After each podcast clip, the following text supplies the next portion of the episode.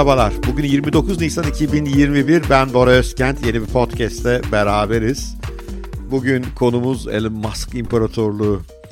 Valla Elon Musk'la ilgili herkesin biraz bilgisi var. Popüler bir insan. İşte Tesla'da, SpaceX'te yaptıkları, bir yandan Neuralink'te insan beynini bilgisayara bağlama çabaları, işte yeraltı tüneller. Yani bunları bence bölük pörçük herkes biliyor. Ee, kimisi çok seviyor Elon Musk'ı, kimisi nefret ediyor. Ben sevenlerdenim. Ama kimse bence Musk'ın kafasındaki bütünü tam anlayamıyor. Bütün bu şu anda parça parça gözüken şeyler nasıl bir yere gelecekler, nasıl bir imparatorluk yaratılacak onu pek farkında değiller. Bugün biraz bundan bahsetmek istiyorum müsaade ederseniz. Musk'ın imparatorluğunun ilk tabii en parası olarak en değerli e, bölümü Tesla. Tesla şu anda dünyanın en değerli şirketi, otomobil şirketi. Elon Musk Tesla'nın ileride dünyanın en değerli şirketi olacağını düşünüyor. Yani Apple'da geçeceğini düşünüyor. Model X şu anda e, premium segmentte en çok satan otomobil dünyada. Sadece elektrikli değil, pilli elektrikli toplamda.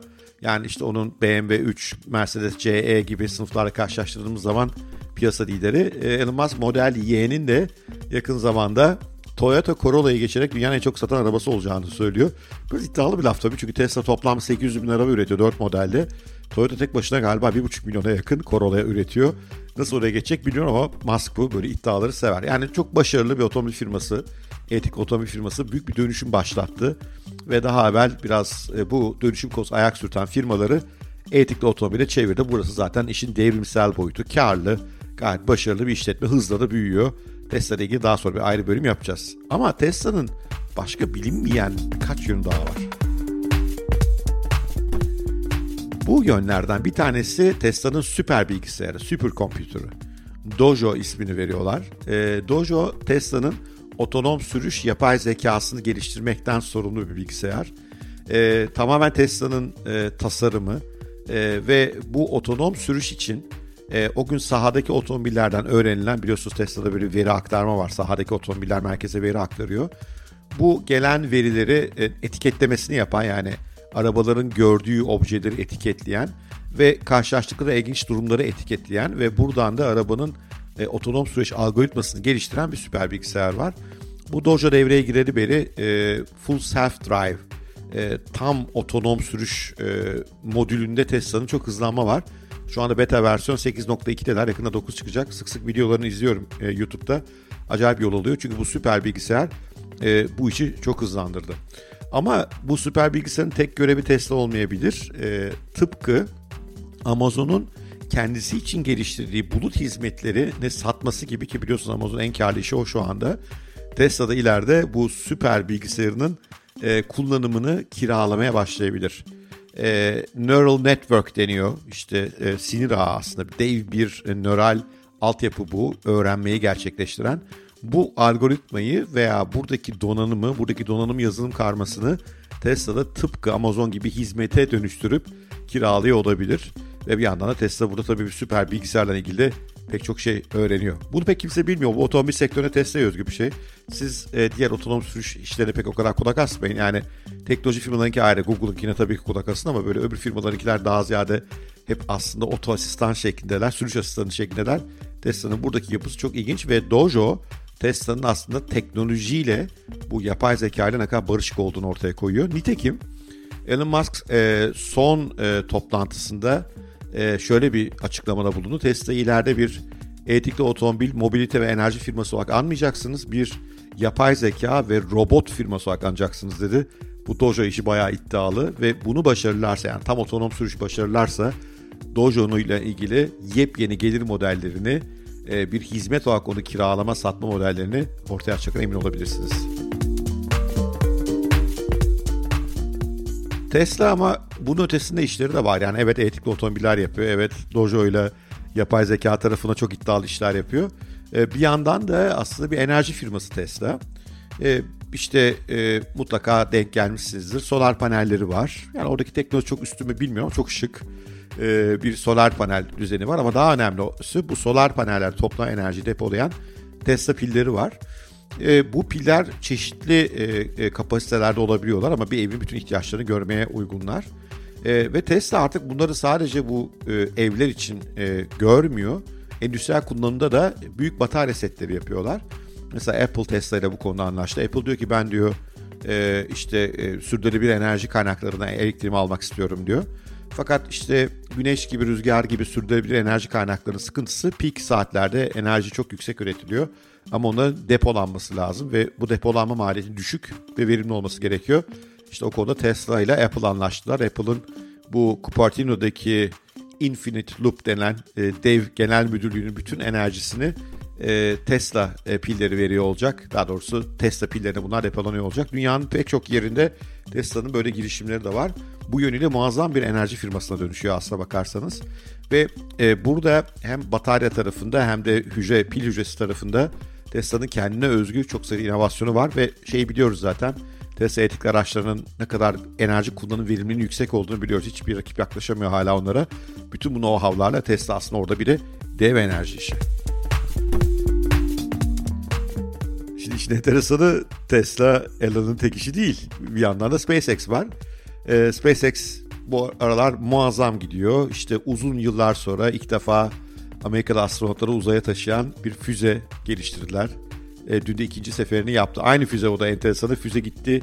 İlk ekibi e, bu uzaydaki istasyon uzay istasyonuna yerleştirdi. Sonra geri geldi füze ve tekrar insanları götürdü. Bu da tarihte bir ilk yani insan taşıyan bir füzenin ikinci kez kullanımı. İnsan kullanmayanları zaten insan taşımayanlar Tesla ikinci kez zaten daha evvel kullanıyordu. Bu tabi maliyetleri aşağı çekiyor. Bu maliyetleri aşağı çekmeye başladığından beri Tesla uzay yolculuğunu çok sık yapmaya başladı. Ve yakın zamanda e, geçen hafta bahsettim. Ay'a gidiş projesinde o kazandı. Ay'a insan da taşıyacak 2024'te hedefliyorlar. 2024'te Ay'a insan taşıyacak. Yani Tesla'nın e, affedersiniz SpaceX'in bu uzay işi muazzam gidiyor. Ama aslında SpaceX'in bir yönü daha var Starlink. Şimdi Starlink bence e, kısa vadede daha heyecanlı bir iş. Zaten yakın zamanda bir şirket olarak ayrılacak gibi gözüküyor. Starlink gökyüzüne uydular yerleştirip nihayet hedef 42 bin uydunun yerleşmesi. Uydu dediğimizde bunları böyle bir aslında bir aşağı bir kapı büyüklüğünde e, dikdörtgen prizma e, kitle olarak düşünmeniz lazım.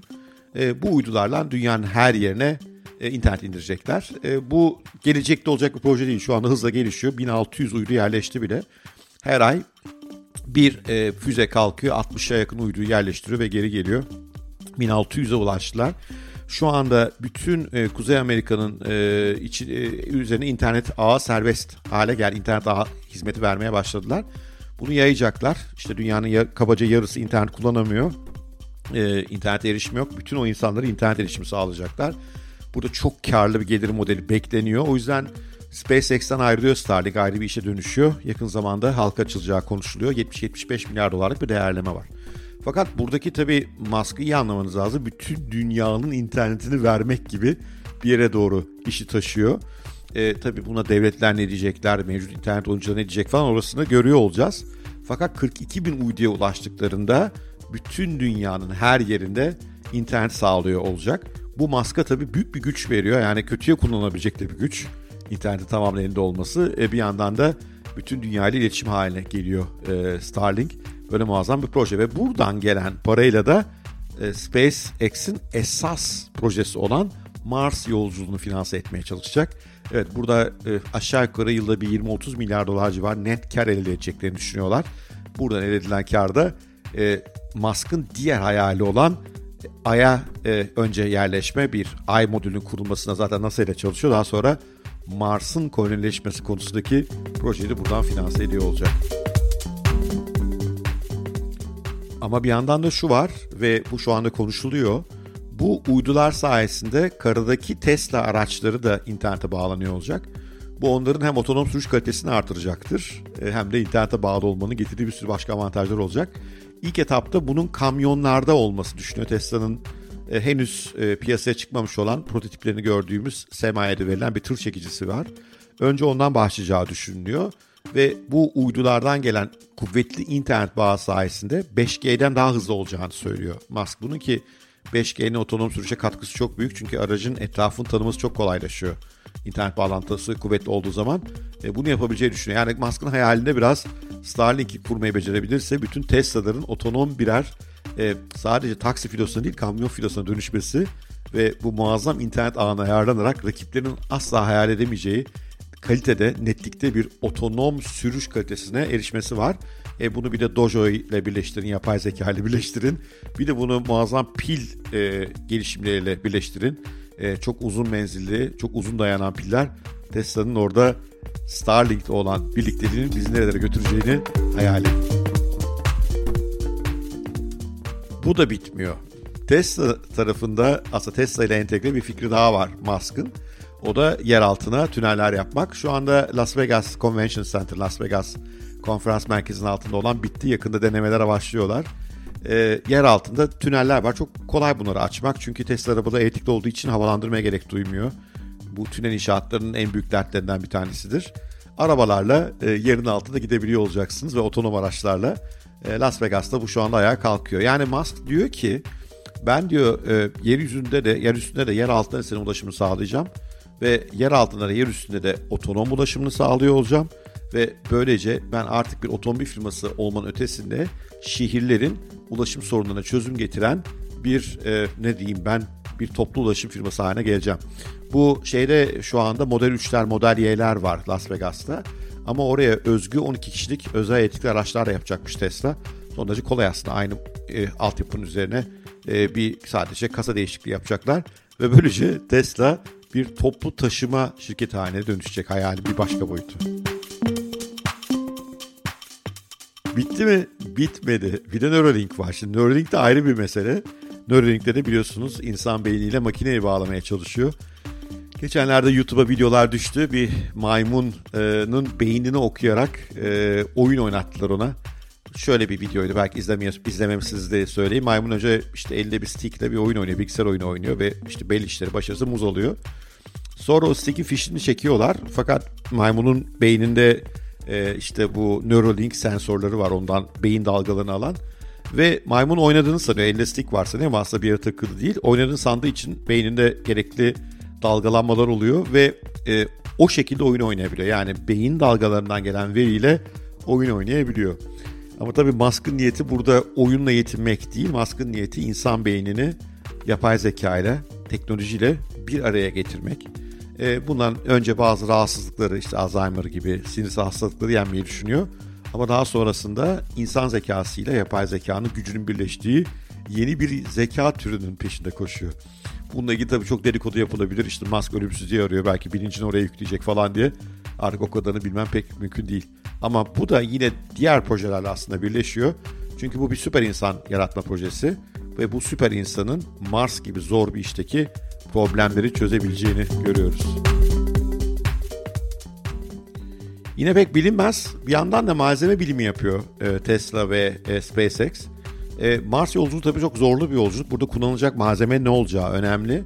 Bu malzeme çalışmalarından keşfettiği fikirleri otomobilleri de taşıyor. E, bu yeni üretilecek model Y'lerde arabanın tek parça olması hedefleniyor. Yani e, ana kasasının tek parça olması ve e, kullanılacak malzemenin esnekliği sayesinde bunun dev preslerde bükülerek bir arabacıya dönüştürmesi fikri var. Bu tabi üretim verimini falan çok artıracak bir şey.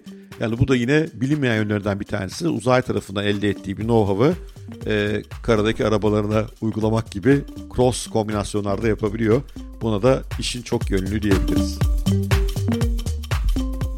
Yani özetlemek gerekirse Tesla e, ki bir hedefi var burada 2030'da 30 milyon araba satmayı düşünüyorlar. 30 milyon araba yani dünyada şu anda 80 milyon araba satılıyor. Otonom e, filolar gelince bu sayının azalacağını düşünüyoruz. Çünkü e, araba almaya gerek olmayacak. Bu durumda Tesla'nın otomobil sektörünü komple ele geçirmeyi düşünüyor diyebiliriz.